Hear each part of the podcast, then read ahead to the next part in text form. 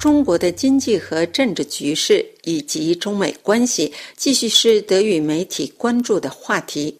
德国《世界报》发现，美国正在打造一个包围箍来束缚中国。在中国国家主席习近平重复了他对台湾的威胁，以及美国在其领土上空发现了来自中国的间谍气球后，中美关系陷入新的低谷。围绕着中国。美国逐步打造了一个由日本、韩国、越南、菲律宾、澳大利亚等国组成的包围箍，来钳制中国。美中关系日益紧张，但在如何应对中国这一点上，柏林并没有紧跟美国总统拜登的步伐。虽然美国多次向柏林施压，但在美国的紧箍战略中，柏林将扮演什么角色，拜登还需要考虑。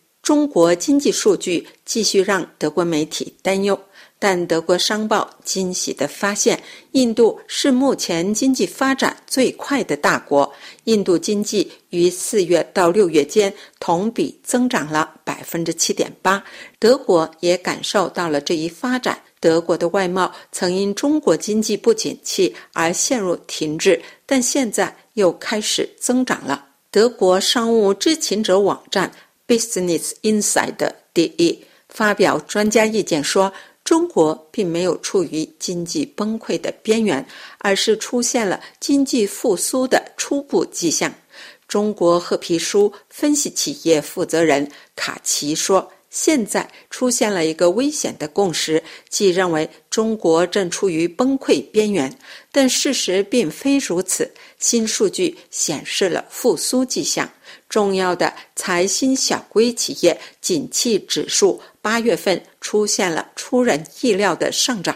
央行降息也正在产生效果，企业又开始变得活跃，信贷需求不断增加，经济局面有可能逐步扭转。但卡奇认为，中国房地产市场存在很大弱点，房地产行业将长期拖累中国经济。他预计，今年中国经济增长仍将低于百分之五的目标。德国《民进周刊》则报道说，中国不断增长的国债给中国带来压力，使中国的回旋余地越来越小。根据欧洲评级机构 Scope 的预测，到2027年，中国的国债预计将超过国民生产总值的百分之一百。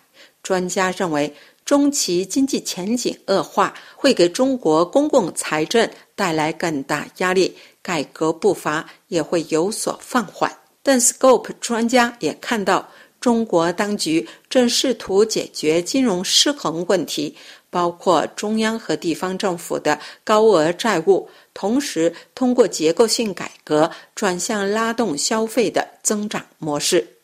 Scope 专家还指出，中国有必要实行一些结构性改革。包括在大型国有企业和私营企业之间引入更中立的竞争，以及提高退休年龄等增强劳动力市场的措施。难得一只报关注了中印关系，该报发现中印紧张局势在增加。在二十国峰会即将召开时，中国出版了新的地图，把邻国印度的一部分领土划为己有。引发印度抗议，中国挑起的抗议加深了两国的互不信任，而习近平似乎不会参加二十国峰会，这会让东道主印度难堪。新闻网站 T Online 第一甚至问道：中印两国的领土冲突会不会引发战争呢？这是柏林丹兰法国国际广播电台中文部柏林飞鸿专栏节目。